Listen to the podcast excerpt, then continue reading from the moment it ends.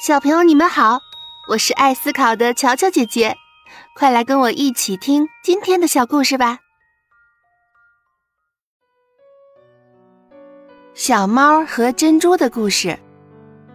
从前有一只小猫，名字叫辛卡，它天生非常的活泼，也很灵巧，可是它却没有什么好朋友，因为它非常的爱哭。所以伙伴们都不愿意理他了，他觉得很孤独，也很寂寞。小猫辛卡马上就要去上学了，他兴奋极了，因为这样他就可以交到许多的好朋友了。来到学校以后，小猫辛卡发现学校里的老师们特别的严格，这里的环境真的是非常压抑。小猫不喜欢这儿的环境。学本领的时候也没有好好学习，于是他的本领学得并不怎么样。老师很生气，觉得小猫笨极了。爸爸妈妈也因此很生小猫的气。小猫星卡于是感到了非常的伤心和难过，他的心在默默的流泪。从此以后，他天天低着头走路，希望能有好运。说不定哪天能意外的捡到一份财宝，然后去换很多的粮食，这样他就可以离家出走了，再也不用受老师和爸爸妈妈的气了。有一天，小猫辛卡像往常一样在森林里低着头悠悠的漫步，忽然看见地上有一个亮晶晶的东西，它走上前去一看。惊喜地发现是地上有一颗明亮的珍珠，这颗珍珠非常的漂亮，还闪着光。小猫辛卡心里非常高兴，因为珍珠可是价值不菲的。如果它有了这一颗珍珠，就可以实现心中的愿望了。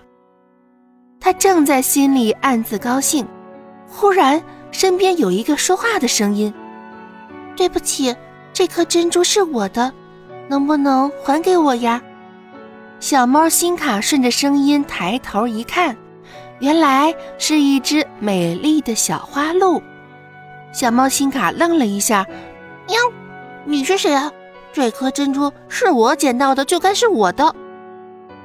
小鹿听了很着急，伤心地说：“可是这是我妈妈送我的生日礼物，如果你不还给我，我就没有妈妈的纪念物了。”小猫心卡有点心软了，就把珍珠还给了小鹿。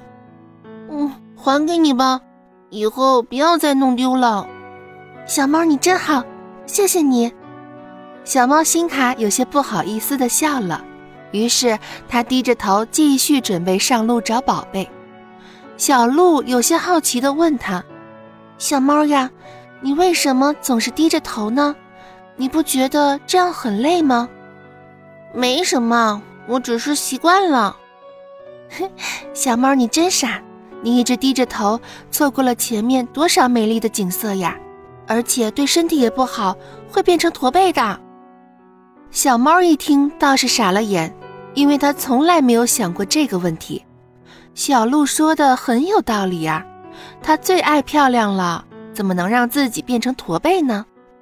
小猫辛卡望着小鹿，真诚地说：“喵。”谢谢你，小鹿。你愿意做我的好朋友吗？愿意呀，只要你愿意就可以。我愿意，我当然愿意了。就这样，小猫辛卡和小鹿成为了好朋友。他们经常在一起玩，也玩得很高兴。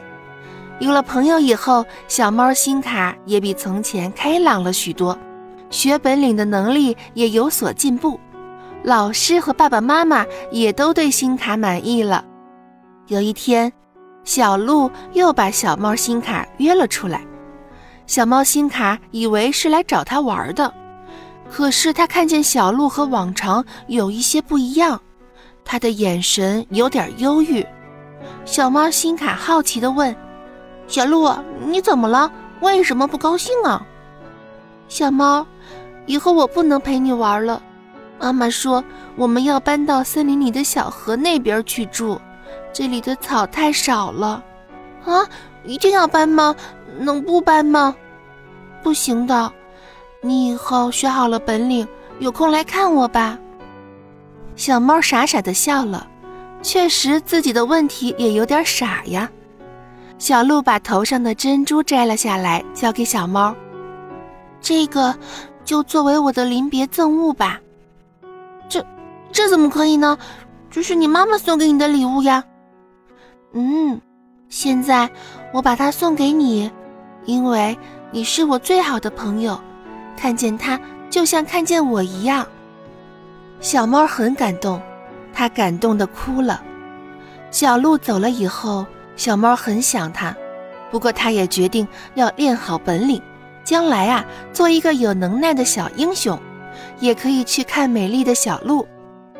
小猫就这样一天天不知不觉的渐渐长大了。